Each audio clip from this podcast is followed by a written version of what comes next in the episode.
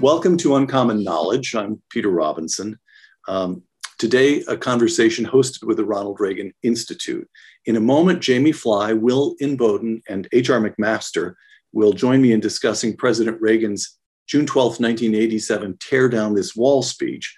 But since I was the speechwriter who wrote the speech, uh, I've been asked, actually, General McMaster has ordered me to tell the story of the speech. Right there, by the way, is the first page of President Reagan's speaking copy, and you can see my name as the speechwriter in the upper left hand corner. First, some historical background. After the Second World War, West Berlin, which is a portion of Berlin itself, remained under American, British, and French control, even as East Berlin and all of surrounding East Germany came under the control of a communist regime. And this is very important to grasp that West Berlin was completely surrounded by the communist East. And in the map that's on the screen now, you can see West Berlin is the little dot inside East Germany. Again, after the war, thousands of East Germans flee the communist regime in East Germany to the democratic West. How do they do this? Very often they do it just by stepping across the street into West Berlin.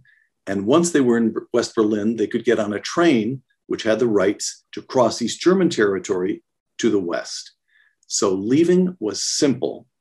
And by 1960, one fifth of the entire population of East Germany had done just that. They'd fled. To stop this big, this, this enormous exodus, the East Germans proposed a physical barrier and Moscow agreed. And in the middle of the night of August 13th, 1961, the East Germans strung barbed wire all the way around West Berlin, cutting it off. There's a slide that shows this barbed wire. Eventually, the East Germans would replace the barbed wire with cinder blocks and after that, they would replace the cinder blocks with slabs of concrete 13 feet high. More than a quarter of a century later, the Berlin Wall remained in place, again, encircling West Berlin. Here's a slide that shows where the wall cut off the Brandenburg Gate. And since President Reagan mentioned the gate in the speech, you need to know that the Brandenburg Gate was an 18th century monument that had once served as a ceremonial entrance to Berlin. Again, the Berlin Wall cuts it off. And that brings me to the speech itself. It's the spring of 1987. I'm a young speechwriter in the Reagan White House. I'm told that the president will speak in front of the Berlin Wall, that he'll have an audience of between 10 and 40,000 people. In the end, it was about 40,000 people, that he'll speak for about half an hour, and that given the setting, the subject will be foreign policy. And that was all the guidance I got. I flew to West Berlin with the American Pre Advance Party, that is, the security people who would work out security with the West Germans, members of the press office who would check the camera angles and so forth. And I went to gather material. Four stops in Berlin. First, the site where the president would speak. And it's very difficult to convey how momentous the place felt. Just a few feet away was the Reichstag, which still bore damage from the Second World War. I climbed a, an observation platform and looked over the wall into East Berlin. Behind me, West Berlin, a modern city, light, motion, traffic. On the other side of the wall, colorlessness, more soldiers than pedestrians. On one side, life, on the other side, a kind of twilight. Next, I went to the office of the ranking American diplomat in Berlin, and he was full of ideas about what President Reagan should not say. Uh, East West relations are very nuanced and subtle, no anti communist rhetoric here, no commie bashing, and don't have him mention the wall. They've gotten used to it by now. Then I was given a ride in a US Army helicopter over the wall. And from the air, it looked even worse than it did from the ground in West Berlin, because from the air, you could see what lay on the other side of the wall guard runs, dog towers, a kind of killing zone or no man's land. And then that evening, I broke away from the American Party to go to a suburb, residential suburb of West Berlin, where a dinner party was put on for me by Dieter and Ingeborg Elz. We'd never met, but Dieter Elz had worked at the World Bank in Washington, and we had friends in common in Washington. We talked about this and that. And then I told them that the American diplomat had said that they'd all gotten used to the Berlin Wall. And that turned out to be incorrect. They may have stopped talking about it after all these years, but if you asked, it became very clear they still hated that wall every day. Ingeborg Elz, our hostess, made the comment that if Gorbachev was serious with this talk of perestroika and glasnost, he could come to Berlin and prove it by getting rid of the wall. Well, I put that in my notebook immediately because I knew that if Ronald Reagan had been there in my place, he would have responded to the simplicity and the decency of that remark. Back in Washington, drafted the speech. It went to the president one weekend when he was at Camp David. There's something of a story there because almost always in the Reagan White House, a speech would go out to staffing before it went to the president, but we speechwriters were able to persuade the staff secretary to let the president see this speech before it went out to staffing. The following Monday, there's a picture of this that shows this meeting. The following Monday, this would be May 18th, 1987, the speechwriters met in the Oval Office with the president, and the president singled out the passage about tearing down the wall as something he particularly wanted to say. Well, that, that wall needs to come down, and that's what I want to say. Then the speech went out to staffing, and for the three weeks until the president delivered it, the State Department and the National Security Council opposed it and tried to stop it, in part by submitting one alternative draft after another, each of which omitted the call to tear down the wall. Here's a slide that shows one NSC comment where it's X'd out the call to tear down the wall. Here's another slide that's a memorandum to Colin Powell, who was the number two on the National Security Council at that time. And as you'll see, the memorandum calls the speech mediocre and a missed opportunity. In Italy, the president had been attending an economic summit before going to West Berlin. In Italy, as they got on Air Force One to fly to West Berlin, the State Department cabled over yet another alternative draft. And in West Berlin, in the limousine on the way to the wall, and I heard this from Ken Duberstein, the deputy chief of staff, who was in the limousine with the president. Ronald Reagan explained that he was going to deliver the speech as written. And then he said, the boys at state are going to kill me for this, but it's the right thing to do. And that is the story of the speech that Ronald Reagan delivered on June 12, 1987. There is one sign the Soviets can make that would be unmistakable, that would advance dramatically the cause of freedom and peace. General Secretary Gorbachev, if you seek peace, if you seek prosperity for the Soviet Union and Eastern Europe, if you seek liberalization, come here to this gate. Mr. Gorbachev, open this gate.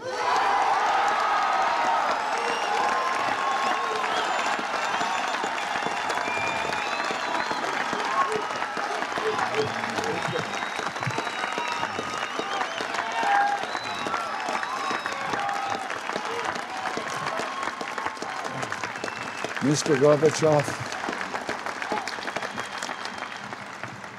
Mr. Gorbachev, tear down this wall.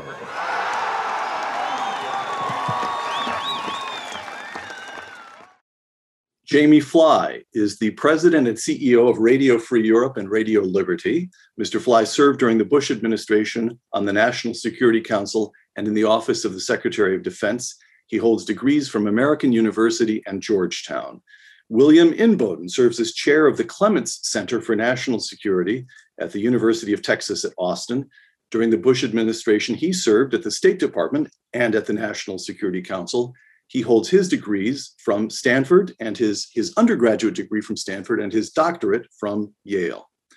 H.R. McMaster served in the White House as National Security Advisor to President Trump and in the United States Army, in which he rose to lieutenant general. General McMaster is the author of the classic work on Vietnam, Dereliction of Duty, and last year he published Battlegrounds The Fight to Defend the Free World. A fellow at the Hoover Institution, General McMaster holds an undergraduate degree from the United States Military Academy and a doctorate from the University of North Carolina at Chapel Hill.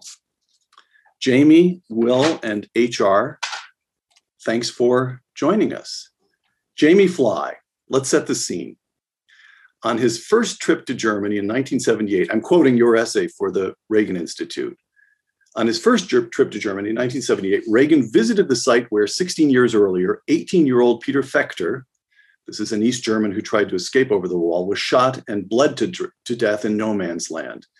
The former California governor and his delegation also ventured into East Berlin and were disturbed by what they saw of life under East German communism. Jamie, between 1978, when Ronald Reagan first visited the wall, and 1987, when he spoke in front of the wall, what had changed?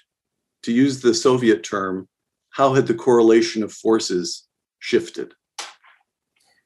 Well, I think thanks thanks for having me to the Reagan Institute and Peter. Great to be with you because I was struck when I was reading uh, Will and General McMaster's essays in addition to mine. Uh, I think we all cited you as as sources, and I think you've done an amazing job keeping the story of the development of the speech uh, alive.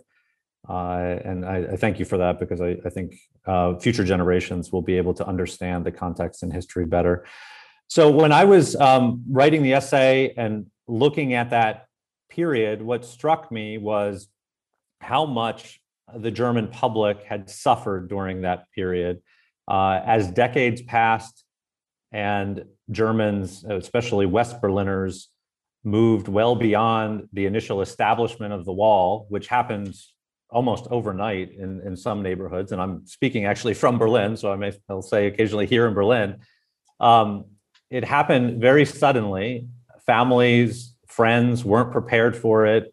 Some were thrust into a situation where it became difficult for them to interact rather quickly. For others, it took longer.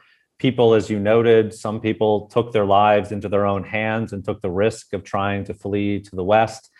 And from my understanding of German history, as time went on, people became more and more depressed and pessimistic about the potential for change. And so by 1987, uh, you had also had successive German governments, which in some of their policies had given an indication that perhaps they doubted that change would be simple and quick and had pursued various types of engagement with both East Germany and the Soviet Union, often to the consternation of US administrations.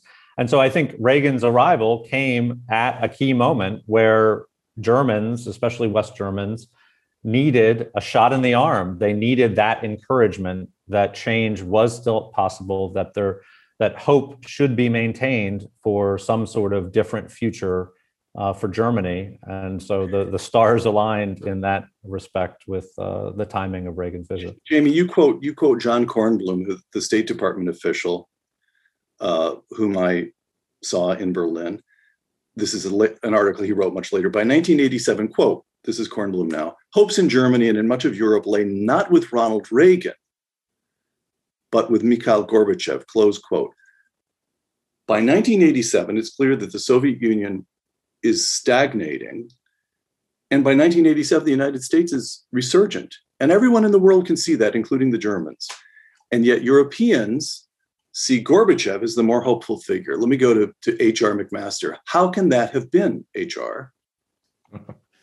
Well, you know, I, I, think it has everything to do with confidence, confidence in, you know, in our democratic form of governance, confidence in in who we are as a people, and of course, confidence in the transatlantic relationship and and confidence among the free states of Europe at, at the time. And and you know what I what I hope to do with my essay is to is to make an analogy to that period for exactly I think the point that you're making implicitly, Peter, is that we can regain our confidence in, in who we are as a people and in our democratic form of governance, and we can do it, I think, with effective leadership and with some clarity, clarity that that speech provided and the leadership that Ronald Reagan provided.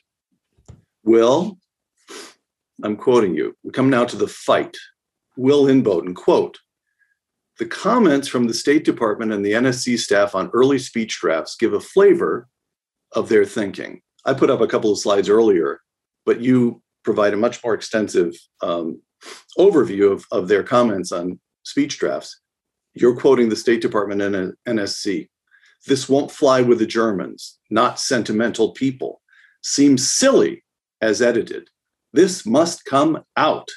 West Germans do not want to see East Germans insulted. Weak needs concrete ideas, not sentimental fluff. Too much emphasis on good guys versus bad guys. Okay. The State Department and the NSC did not like that speech. Will Inboden, I quoted little bits and pieces, but these were highly intelligent, very experienced people. Not that that thought went through my mind at the time. What were they thinking? You know, Peter, I think they were reflecting a lot of the conventional wisdom and the expert opinion of the day. And again, I don't use that derisively, but this is where I think it really brings out Reagan's, let's call it strategic genius, that he was willing, uh, and I'll, I'll summarize it this way most of the conventional foreign policy wisdom of the day, including every previous American president during the Cold War, had seen the Cold War primarily as a great power contest between the powerful Soviet Union and the powerful United States. And they saw their job as largely managing that. Don't let the Soviets expand anymore. Uh, but at the same time, we need to assume the Soviet Union and the Warsaw Pact will be there almost in perpetuity. Those are permanent features on the geopolitical landscape. And Reagan, as you know very well, in, in how you channeled so many, uh, much of his vision and ideas in the speech, he reversed that. He saw the Cold War as primarily a battle of ideas that happened to have two powerful countries embodying those.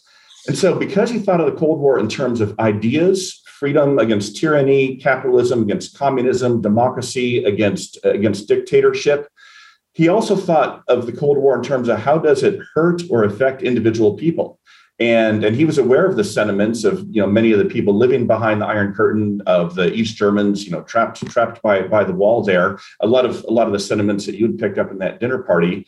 And so Reagan was willing to go against a lot of the expert opinion in the State Department and the foreign policy establishment that wanted to see the Cold War only in terms of these rival power blocs and say, no, we can push this farther. We can stand up for our ideas that freedom is better than tyranny, and we can speak to the people behind the Iron Curtain, and we can even, in some ways, channel their voices. And I think it was because he had that entirely different strategic vision and theory of the case for what the Cold War was all about that he was willing to back up his uh, his plucky speechwriters like you and say, uh, you know, no, this is not sentimental fluff. No, we're not worried about offending Germans. I think we're actually going to be speaking to the heart of the German people and speaking even to the hearts of the Soviet people.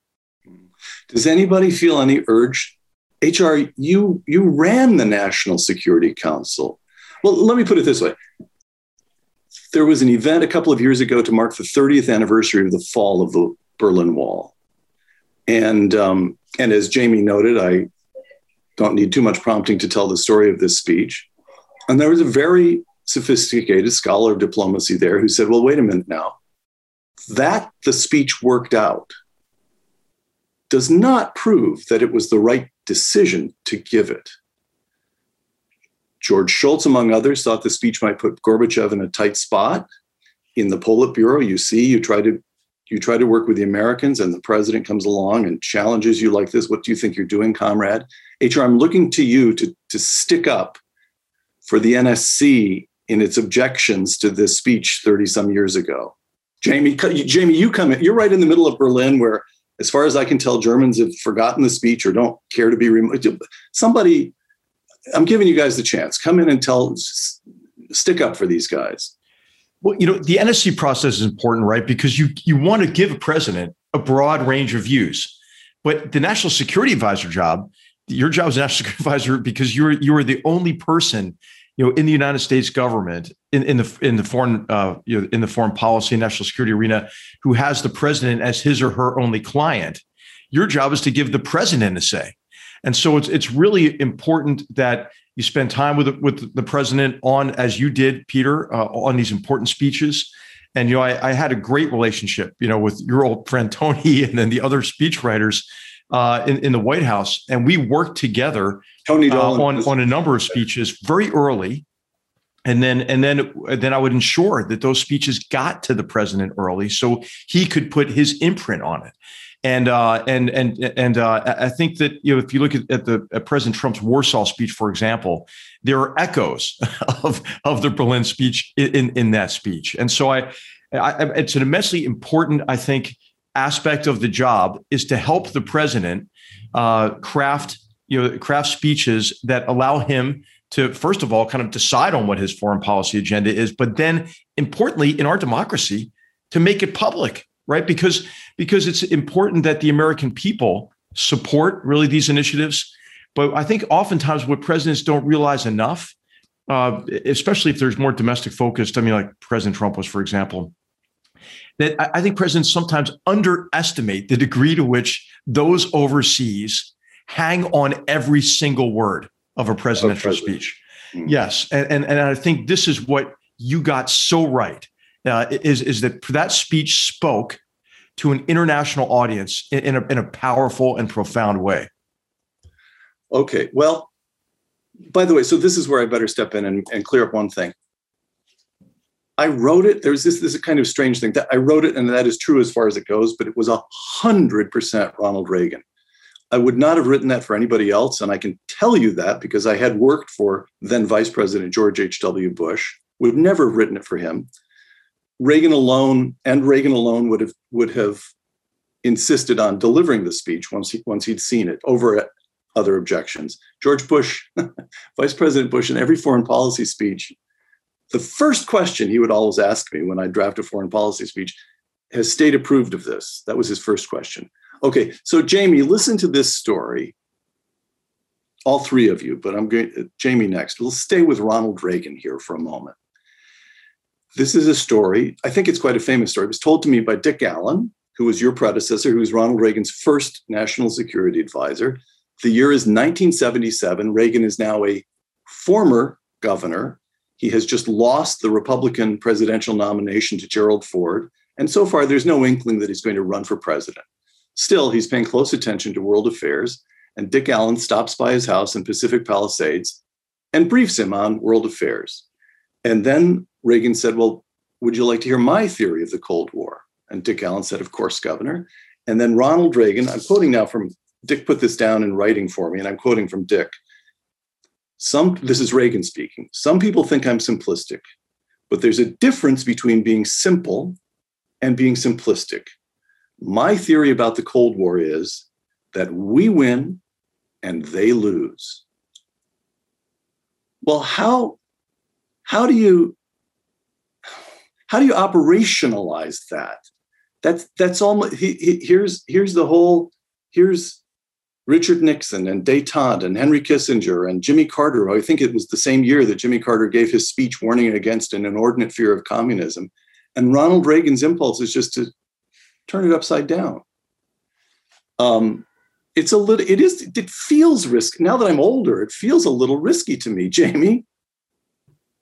I, I I'm a big fan of the approach, obviously, especially given where I I uh, stand today at Radio Free Europe, Radio Liberty. I mean, I think the moral clarity of Reagan uh, is incredibly essential here. Authoritarians ultimately uh, are incredibly fearful. They're fearful of their own citizens, uh, and when they realize that democracies are resilient and united and up to the task, I mean that strikes fear into the heart of every authoritarian leader. And I think that's ultimately what Reagan uh, understood and why the speech uh, was so powerful. Now, that's in terms of what a president says in a setting like this, that's one thing in terms of presenting the moral clarity, the vision.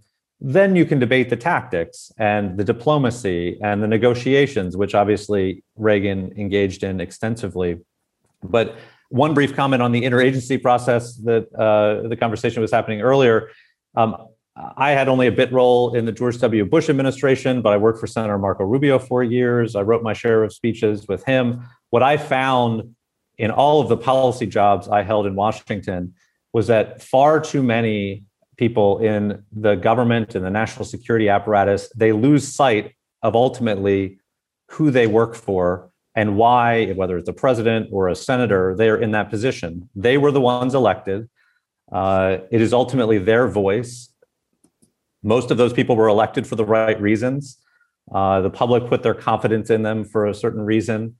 Uh, and a lot of the process, it's necessary, but uh, ultimately, many staffers, I think, uh, strive to box in their principals, to move their principals through something like a speech writing process. And they forget fundamentally where their boss's vision is, their boss's instincts. And I had many personal experiences, even in my short time, both at the NSC and uh, working in the Senate, where we would debate for hours over email or days about a speech. And then you would put it in front of your boss, and they would quickly resolve all of the issues because it wasn't even a question for them. And I think from what I've read of your accounts, Peter, it sounds like this speech was one of those experiences. All all I can say is, where the heck were you guys when I needed you 34 years ago? Okay, a little more scene setting. Autumn of 1989. Now we're a little bit more than two years after Reagan delivers the speech. In the East German city of Leipzig, churches begin holding weekly prayer services followed by small, peaceful demonstrations.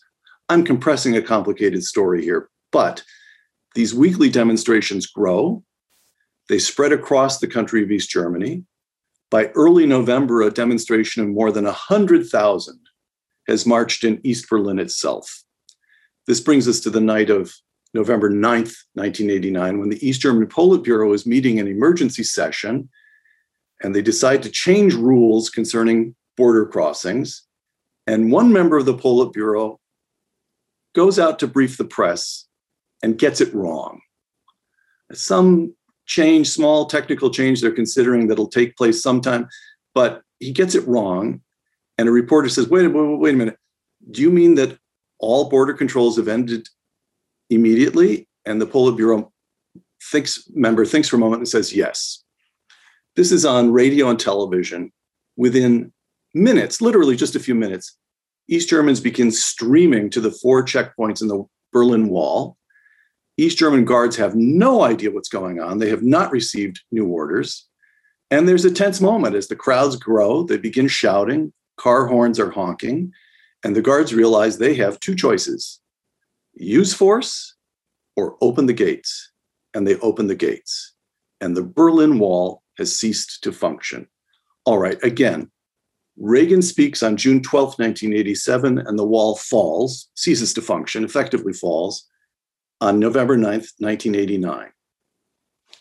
Were those two events, two events connected in any way, Will? Absolutely, Peter. Yeah, I mean, I think we can trace almost even a, a direct cause and effect. And I, I don't want to take this too far. Uh, obviously, the, the, the people of Germany deserve tremendous credit for their own agency in, in rising up and tearing down the wall. And there's, of course, some of those really fascinating historical accidents of miscommunication and you know mid-level communist bureaucrats and, and a couple of guards out, out front. But how did those circumstances even come about that the, the German people would feel like they could rise up and demand their own freedom when if you look at the history of the Cold War, you know, Prague in 1968, Budapest in 1956, previous times when East German citizens would try to, you know, claim their freedom from their Soviet overlords, the, the Red Army tanks would, would roll in. And so I think the, the causality I would draw is that President Reagan uh, kind of gave voice to the hopes and created the circumstances and the pressures and changed that correlation of forces um, so that uh, so that the German people could could take advantage of that opportunity when when history presented itself. Um, and I want to add one other thing uh, on that, if I will, which also draws back to what uh, you were asking Jamie earlier. Um, and this d- does get to the to the role of Gorbachev and, and, expertise, because one reason why the wall was able to come down peacefully in November of '89 was because of what Gorbachev didn't do. You know, he didn't he he he repudiated the Brezhnev doctrine. He didn't send the tanks uh, tanks rolling in. And I want to go back to the you know the most one of the most important parts of tear down this wall it's what Reagan says right before it Mr. Gorbachev, tear down this wall. Why does he direct it, uh, direct that to Gorbachev rather than just an abstract hurling words into the air that would hope the wall will come down? It's because for all of our discussion earlier on foreign policy expertise, when that speech was being written, which member of the United States government knew Gorbachev best? Which member of the United States government had spent more time with Gorbachev than any other American? Ronald Reagan. And so that's why Reagan knew that uh, from his you know countless hours with Gorbachev at the Geneva summit or at the Reykjavik summit or their exchanges of letters or their phone calls, he had a really intuitive sense of this guy Gorbachev that I could push him further. I could put that demand to him to tear down that wall. And it wasn't going to cause a complete rupture in the entire relationship. It wasn't going to cause the mushroom cloud. It wasn't going to cause the Cold War to, to turn hot. And so Reagan had that really intuitive sense from so much time with, with Gorbachev, more than all the Kremlinologists at the State Department or CIA, of that balance of pushing this guy, but also stretching a hand out. Um, and so I think um, when we look at Gorbachev's role the peaceful end of the Cold War, a lot of it was facilitated by Reagan knowing him well and just having that right balance of, of pressure and, and, and, and outreach. And that helps create the circumstances in November of 89 for the German people to claim their own freedom. Excuse me, Will, I, I don't know how to do this in a Zoom call, but I'd like to lean forward and kiss you right on the forehead. I've worried about this for 34 years. I'll give you a hug back. You're, of course, you're right. Reagan knew that Gorbachev could take it. All right. So let me tell you about meeting Mikhail Gorbachev. This is a long time ago. Now, this must be 15 years ago now. But one of the things he did, the former leader of the great communist power, was become a socialist. I beg your pardon, a capitalist. And he came to the United States and gave talks and Mike Reagan, the president's son, interviewed him, and Mike and I are friends. And I helped Mike. So Mike arranged for me to go backstage and meet Gorbachev. And I could see Gorbachev's translator t- talking into his ear and telling him that I had written that speech. And Gorbachev laughed and he said, Dramaturg, dramaturg. And then he explained through the through his translator, this was just a piece of theater.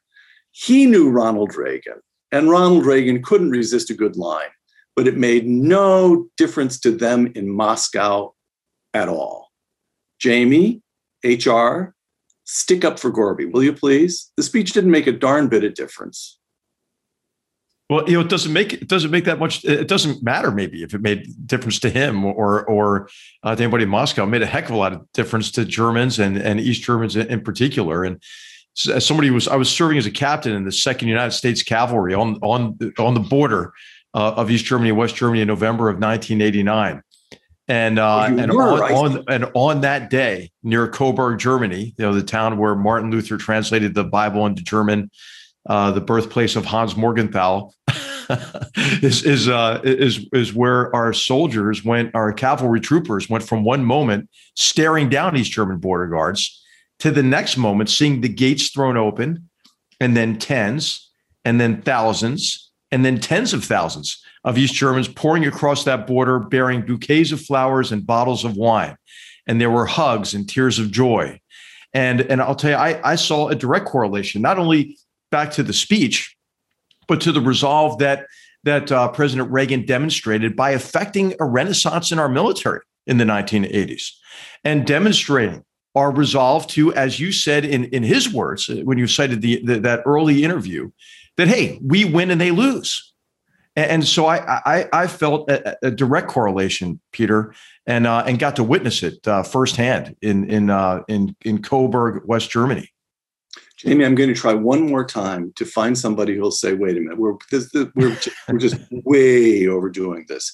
You know correctly that well you, you say the speech at the time the speech was largely ignored and i remember bristling a little bit at ignored because it did get covered but it was just treated as mm, the way the press would treat any statement by the president nothing special and then the wall fell and the speech all of a sudden sounded this is a strange way of putting it but i can't think of any other way of putting it sounded retrospectively prophetic but at the time, it was just a speech.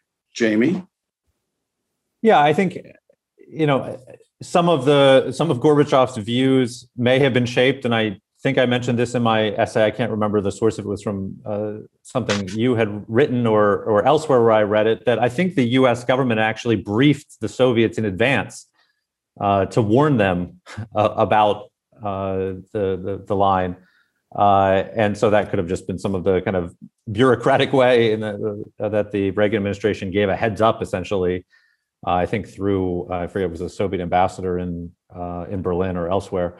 Um, but ultimately, I agree with General McMaster. I mean, I think it made things much more difficult for Gorbachev if he had wanted to intervene, whether it was in Germany, in, in Berlin in November 1989, or in Poland, or in Czechoslovakia, or in Hungary. I mean, that was the fundamental tipping point when it became clear that the citizens of those countries had had enough and were going to rise up and were going to be uh, too much for their for the communist client governments uh, to prevent from toppling them. And they all needed ultimately soviet intervention if they were to survive. That is what uh, the playbook had been for decades uh, previously whether it was, it was hungary 56 it was Prague, always 68. the red army.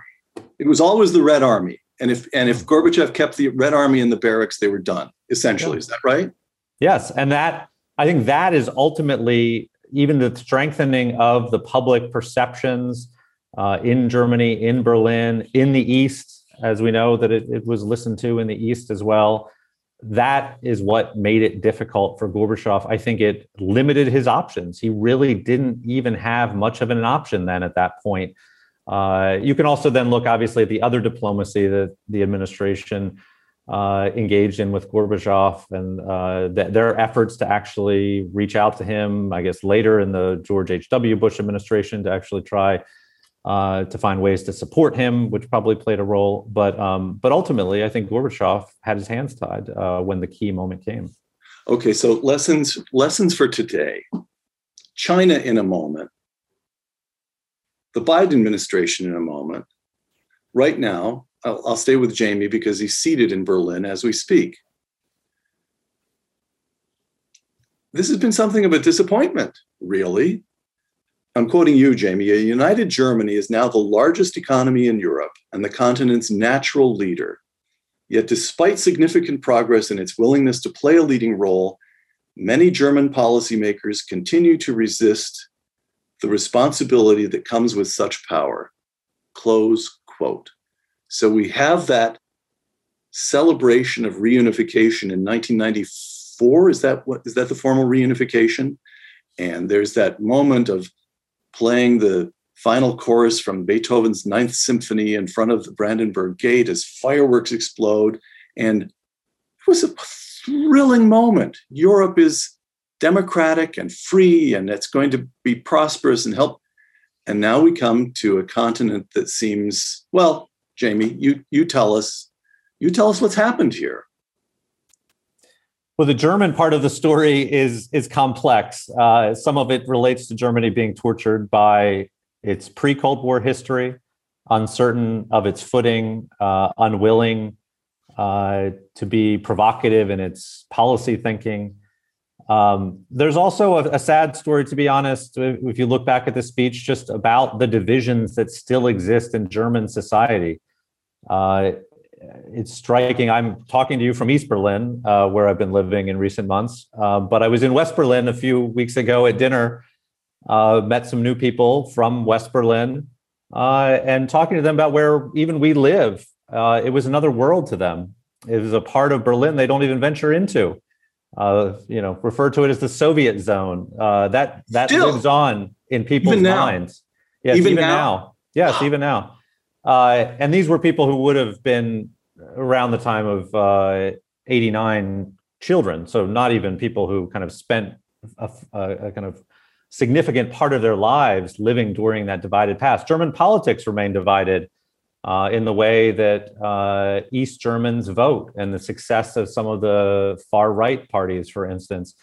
Um, so a lot of that divided legacy lives on. And I think the fundamental question, though, when it comes to German leadership in the world, German foreign policy, is whether the next generation, and we could see this after the September elections this year, is more willing to step up, move beyond the World War II legacy, the Holocaust legacy, uh, move beyond some of the divisions of the Cold War era and assume that leadership mantle, which, to be honest, uh, given that I also spend a lot of time in Prague and other parts of Europe, the rest of Europe is looking to them to play, to take that leadership role, not just economically, which they have now for decades, but to take a stand for values and uh, pursue a foreign policy, whether it's vis a vis Russia or China, that matches uh, the significant uh, you know history of their recent decades and the benefits that they've achieved uh, from German uh, reunification. And so that's a big open question that still exists in German society.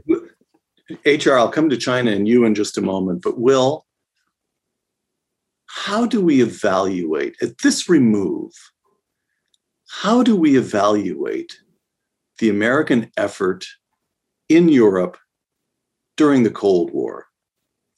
Four and a half decades it begins with Truman and runs right through George H.W. Bush. And of course, there are the Cold War is global, there's Vietnam, there's Korea, but Europe is always what really matters. Europe is at the center of it. And we have this long, expensive, bipartisan effort, this long twilight struggle, as John Kennedy called it. And we win. And now, 34 years later, Europe and the United States are drifting apart. We have a president over there now talking about coming together on climate change. Forgive me, I don't want to I don't want to become partisan, but so so the Soviet Union would have fallen anyway, and we wasted a lot of time and money. And the Europeans are European. They don't like us. It was artificial. They just clung to us for those decades because we were protecting them against the Soviets. And it was all just just disappointing. Will?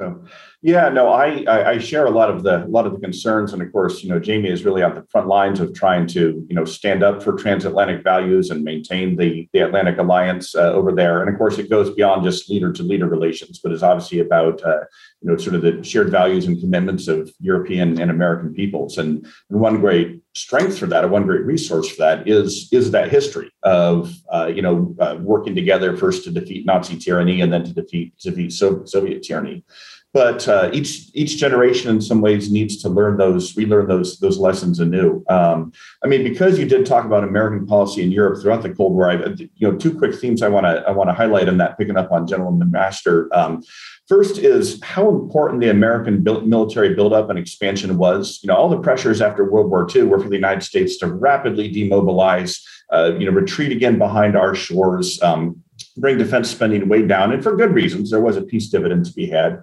but then, um, you know, once we see the the emerging threat of Soviet communism, had to remobilize, and so building up that military, which helps prevent further Soviet aggression, but also, and this is the key of Reagan's genius, um, uh, strengthened his diplomacy. That's what peace through strength is about: is building, you know, the world's, uh, you know, most powerful, most potent, uh, most fearsome military so that you don't have to go into a hot war, but that, that you can use that to uh, point your adversaries to diplomatic solutions because the military solution is not there.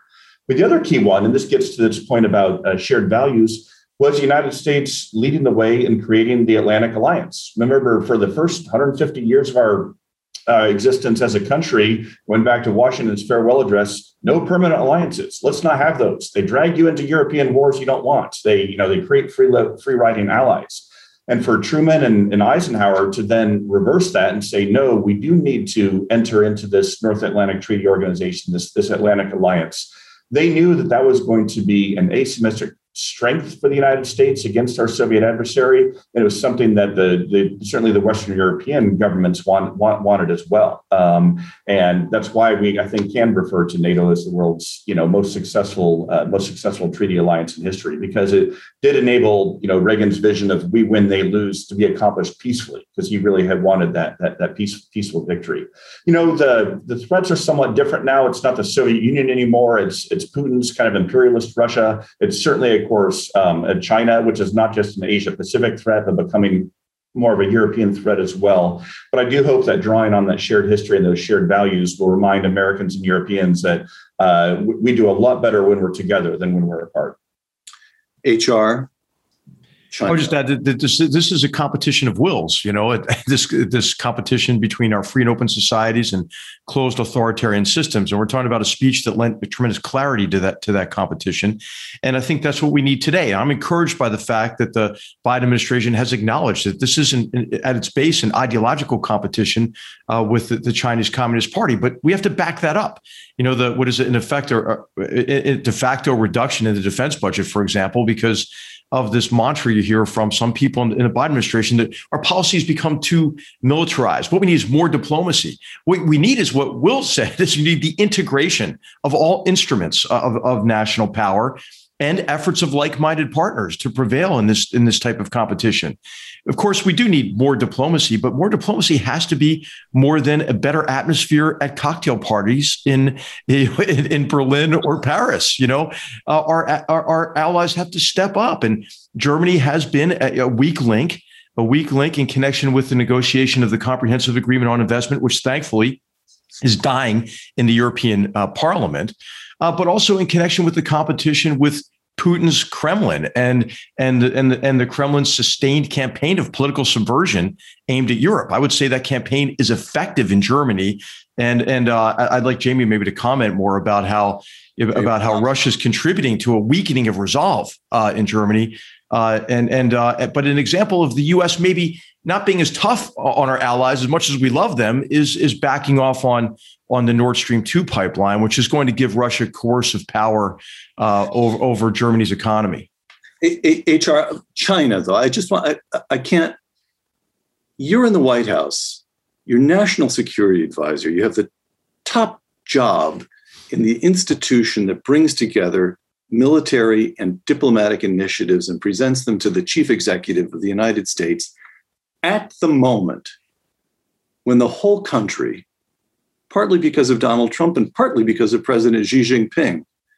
The whole country is realizing that China's not going to be our friend. We're in for something new here. H.R. McMaster, quote, the Berlin Wall is an apt, albeit inexact, analogy for the Great Firewall of China, the combination of laws and technologies designed to isolate the realm of the Chinese Communist Party from outside influences, close quote all kinds of things are different. China's bigger than the Rush than the Soviet Union ever was. It has cash. All we ever bought from all the Russians ever bought from us was wheat. The Chinese, as you well know, my colleague here in Northern California at the Hoover Institution, the Chinese are invested in Silicon Valley up and down the peninsula. So a lot of things are different. But you're arguing that there's something central to the relationship with China that's not that different from the relationship with the, the struggle, the conflict with the Soviet Union. Is that correct? Absolutely. And you can see this in, in Jamie and Will's uh, uh, superb essays.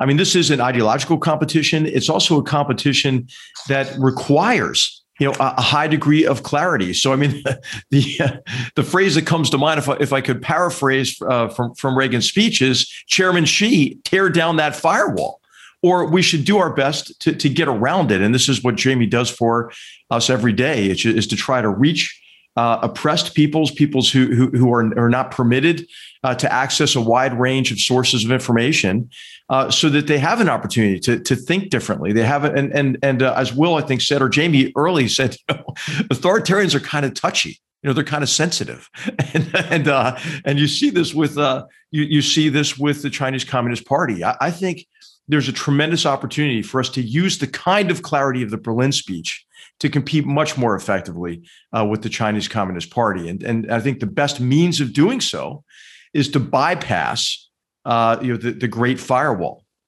Mm. Let me quote you one more time, Jamie. Um, everybody should read all three essays, and I'm holding back slightly on quoting Will because he was so effusive about the speech, and I figured I can handle that part myself. Uh, Jamie, Reagan said our differences are not about, I'm quoting you, are not about weapons, but about liberty. This was an important reminder about what differentiated the Soviet Union from the West. These are all principles that have been neglected by recent US administrations.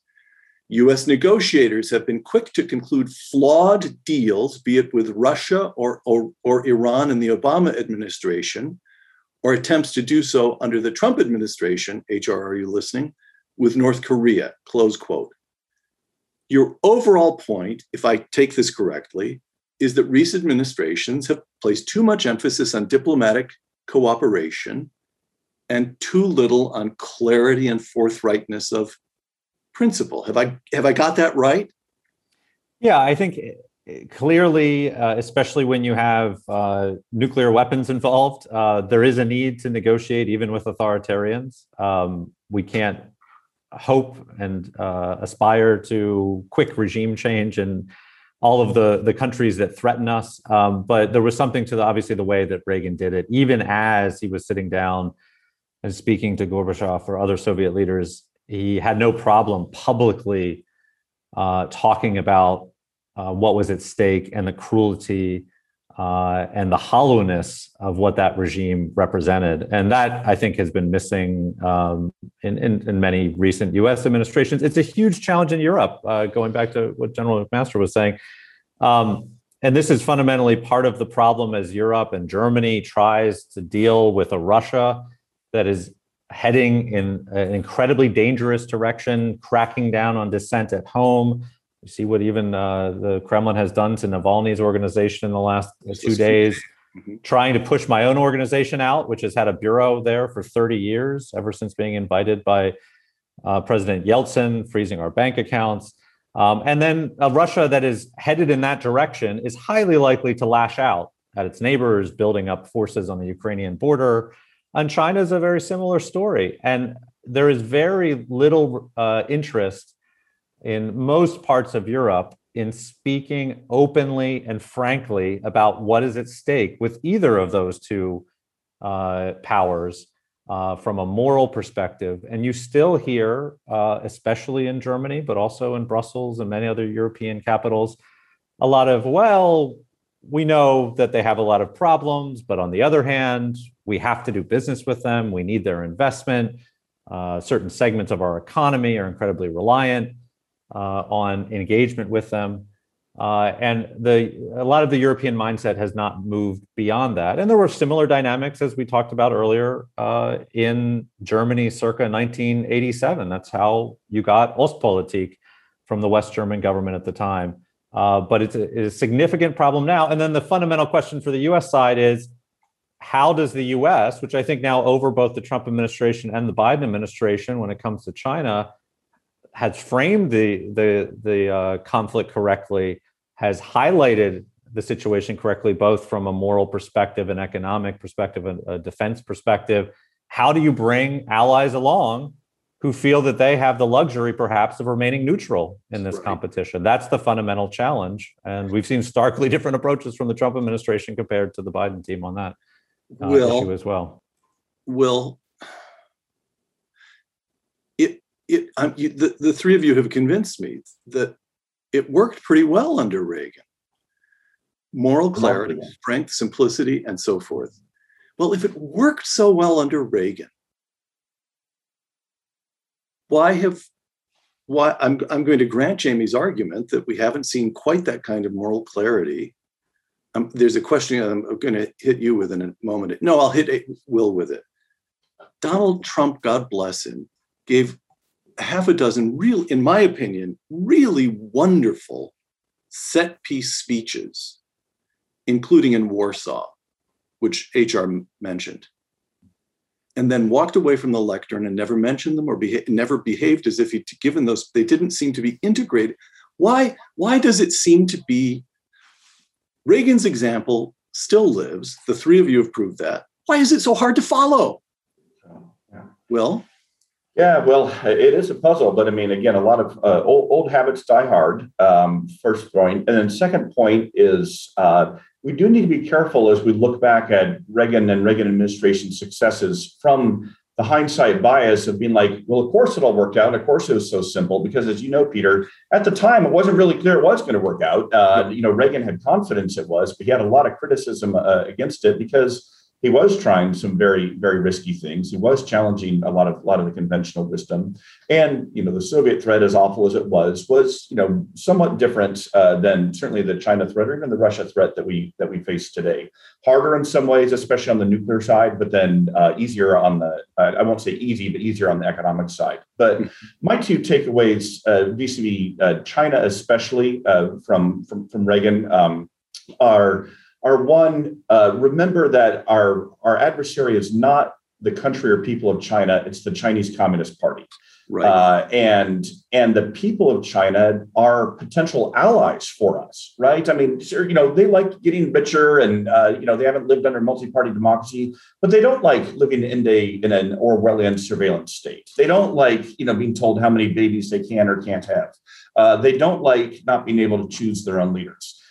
The Soviet people didn't like that either. And Reagan spoke to that. And part of his strategy was to drive a wedge between the Kremlin and the Soviet people tell the Soviet people, hey, America is on your side. Insofar as you want freedom, we're on your side. We're allies. Um, we need to get, we need to recapture that with, with China and speaking a lot more directly to the Chinese people. Um, uh, and again, Jamie's organizations are doing some good work there.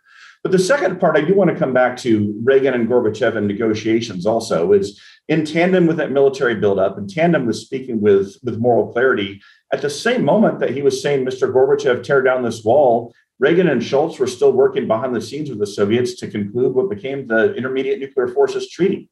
Uh, and, you know, it, it's still a historically unprecedented treaty that banned an entire class of very frightening nuclear weapons. And so we sometimes, you know, foreign policy experts, I'll put that in quote, and I pretend to be one myself sometimes. Sometimes we do make these things harder than they need to be. And we think, okay, you either do diplomacy or you get tough or you either do you know subtle uh, nuanced diplomacy or you speak in simple jingoistic terms like tear down this wall or evil empire baloney you can do both of those things together and they're most effective when you do them together that's why again going back to you know reagan's theory of the case we win they lose but he wanted to win not with a hot war that destroys the soviet union and destroys the world he wanted to win peacefully and he knew that he could do that with that that diplomacy as long as it was backed up by military strength, economic strength, and moral clarity. HR, um, last last question about what it means for today before I move to kind of summary here. Um, HR McMaster quote: Reagan's speech provides a reminder that self-respect, self-respect, is foundational to the competition with the Chinese Communist Party. Close quote my first comment on that is you're a big shot, sophisticated thinker, and yet you you're like Reagan in that you keep coming back to the simple points. All right. But how do we achieve self respect as a nation at a time when we're so polarized, when half the country thinks your former boss should be in jail, and the other half of the company thinks that Joe Biden stole the election. And we've got one part of the country watching MSNBC, keeping it on all day, and the other part putting on Fox News all day. And things were rougher politically during the Reagan years than is now remembered, but it was not like this. So, self respect, HR. Well, this is why I think the Reagan Institute is such an important organization. I, mean, I think all of us have to, and the Hoover Institution, all of us who are working in the space, Radio Free Europe, you know, I, I, I think that we have to, to make a concerted effort to, to rebuild our confidence confidence in who we are as a people and confidence in our democratic institutions and principles and, and processes. And, and I, I think we can do that right? I mean, I, I, think that what we have to do is demand more from political leaders who are who are who are too often compromising principles to score partisan political points. But we can't wait for them either, right? We have to do our part to, to recognize the, the great, you know, the great promise of America, to celebrate the fact, right, that we have a say in how we're governed. As Will said, you know, I don't think the Chinese people or any people are culturally predisposed toward not wanting a say in how they're governed. We ought to celebrate the, that we live under rule of law, that we have freedom of speech and freedom of expression, and and we we need to encourage institutions to reform themselves. I, I, I would say the you know the the fourth estate is one of those that has some work to do. But ultimately, I think the number one priority for us these days ought to be education. Education is, is particularly about our history. That's why I was so excited to participate in this in this discussion, you know, with you know, with uh, uh, with with you and Jamie and, and Will, uh, because I think when you learn the history of the Reagan years, you see the, the contrast between the Carter malaise speech and a real crisis of confidence in the 1970s. Remember stagflation? Remember a lost war in Vietnam? Remember the oil embargo? And our confidence was shaken like it's shaken today, right? But, th- but it doesn't have to remain permanent, just like the wall just like that east west German border was not a permanent condition. We can change it. And I think what we have to do is educate ourselves, re educate ourselves about the great promise of our republic and, and recognize as the founders did that this republic required constant nurturing. So let's start nurturing our republic and regaining our, our confidence. All right. Two final questions for you. I'll go around and give each of you a shot at this. We're we're coming up on and in fact we're at an hour, so I'm going to have to ask you to be brief, succinct. Give me a one sentence answer if you possibly can. Here's the first question I'm going to give you two quotations. Jim Hoagland, James Hoagland of the Washington Post, and this is writing soon after Reagan delivered the Berlin address. Quote, history is likely to record the challenge to tear down the wall as a meaningless taunt, close quote. That's what quotation number one. Here's quotation number two. This comes from Joachim Gauck, who at the time was a Lutheran pastor and democracy advocate inside East Germany, who later went on to become president of a unified, reunified Germany. Quote This is Joachim Gauck speaking a couple of years ago. Reagan spoke the right words at the right time and in the right place. Close quote. Will, who's right? Oh, yeah, certainly the certainly the pastor. So Reagan had the. I put that question together. I thought it was going to be a little closer call at this point in the conversation. Well, look, Reagan had the strategic imagination to envision a world without the Berlin Wall, without the Iron Curtain, even without the Soviet Union. Jamie? Oh, cer- certainly President Gauck. And HR, you're going to make it unanimous or give me trouble? I'll, I'll make you an ask, but I will say uh, let's also emphasize words and deeds, right? Words and deeds, and we've talked about we've talked about you know the you know the military strength and, and the broad range of diplomatic efforts. We've talked about the tear down the wall speech as well as as sustained efforts to to to to eliminate a class of, of nuclear weapons. So I, I think it's it's the integration of of policy and and and a broad range of efforts with those powerful words. You see what I have to deal with at the Hoover Institution with HR as my colleague he says, Yes, yes, Robinson, words matter, but every so often you need to call in the tanks. Last question. All three of you are or have been teachers. HR is teaching this term, or I guess the term just ended. Will is smack dab in the middle of one of the nation's great universities. Jamie's, in a certain sense, educating tens of millions of people with Radio Free Europe and Radio Liberty. But you also have been a teacher imagine a high school or college kid today. And that is to say, imagine someone who was born a dozen years or more after Ronald Reagan delivered the speech. Give me, give me a sentence, two sentences that explain to such a young American why we're still talking about that speech 34 years later and what one thing, if they can remember one thing about it, what one thing they need to remember. Jamie, let's go with you first. It's a, it's a tall order, but I'll just say I think the, the message I would have is, is to be, that it changed the lives of millions because I think uh, I do think it was that powerful uh, and the basic, simple moral clarity played a key role in helping to end the Cold War. But it's incredibly difficult to explain that to people who did not live through that period. I was uh, a kid uh, when the wall fell, so I watched it on TV. It had a powerful role in shaping my career from afar. Um, but I would just suggest that we need to bring people to Berlin. I think you can learn, even despite the challenges that I described uh, that exist here today. People need to see and walk uh, walk through the Brandenburg Gate walk past where the speech was given, talk to Berliners, some who are uh, still alive who lived through that period, and see it firsthand. I think that's the most powerful way to learn uh, about how important the, the speech was. HR.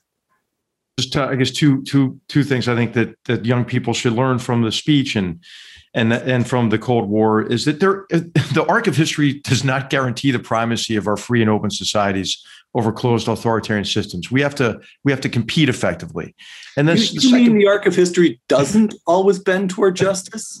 It it, it does not. We have to grab it and bend it ourselves. And and and for us to compete effectively require confidence. And and I, and I think that our his, history should teach us that America is a force for good in the world. We're not flawless, but I think we need to reject the orthodoxy of the new left as well as the orthodoxy of the so-called realist school, which is really an ideological movement behind a new sentiment toward uh, toward isolationism. So, so, so I, I think that that's what students ought to take away from this is that is that we have to compete uh, and we ought to be confident in, in America's role in the world. Will, last words. All right. Again, two two things briefly. First, we need to teach this history to remind our students, just as when we teach them about the Holocaust, of the truly awful, wicked, barbar- barbarous things that human beings are capable of doing to each other. And when you look at the, the vicious repression that Soviet communism visited on, on the on the entire world, uh, we, we should we should not forget that. Second, um, I just want to quote one of my favorite lines from the speech, uh, which we haven't mentioned yet today. Um, this is again Reagan's words. As long as this gate is closed, as long as this scar of a wall is permitted to stand, it is not the German question alone that remains open, but the question of freedom for all mankind. And when we look at Chinese uh, communist tyranny today, or North Korea's tyranny, or Putin's tyranny, we're reminded that the question of freedom for all mankind is not a historical question alone. It's a present day challenge for, for our students and our young people today. Jamie Fly of Radio Free Europe and Radio Liberty, thank you. General H.R. McMaster, my pal here at the Hoover Institution and the author most recently of Battlegrounds, thank you. And Will Inboden of the University of Texas, and the author of the forthcoming book, the title of which he's about to name The Peacemaker Ronald Reagan in the White House and in the World. Wow, I like that. And the pub date is? Uh, sometime uh, December or January, so still about six months away. All right. Jamie Fly, Will Inboden, and H.R. McMaster, thank you.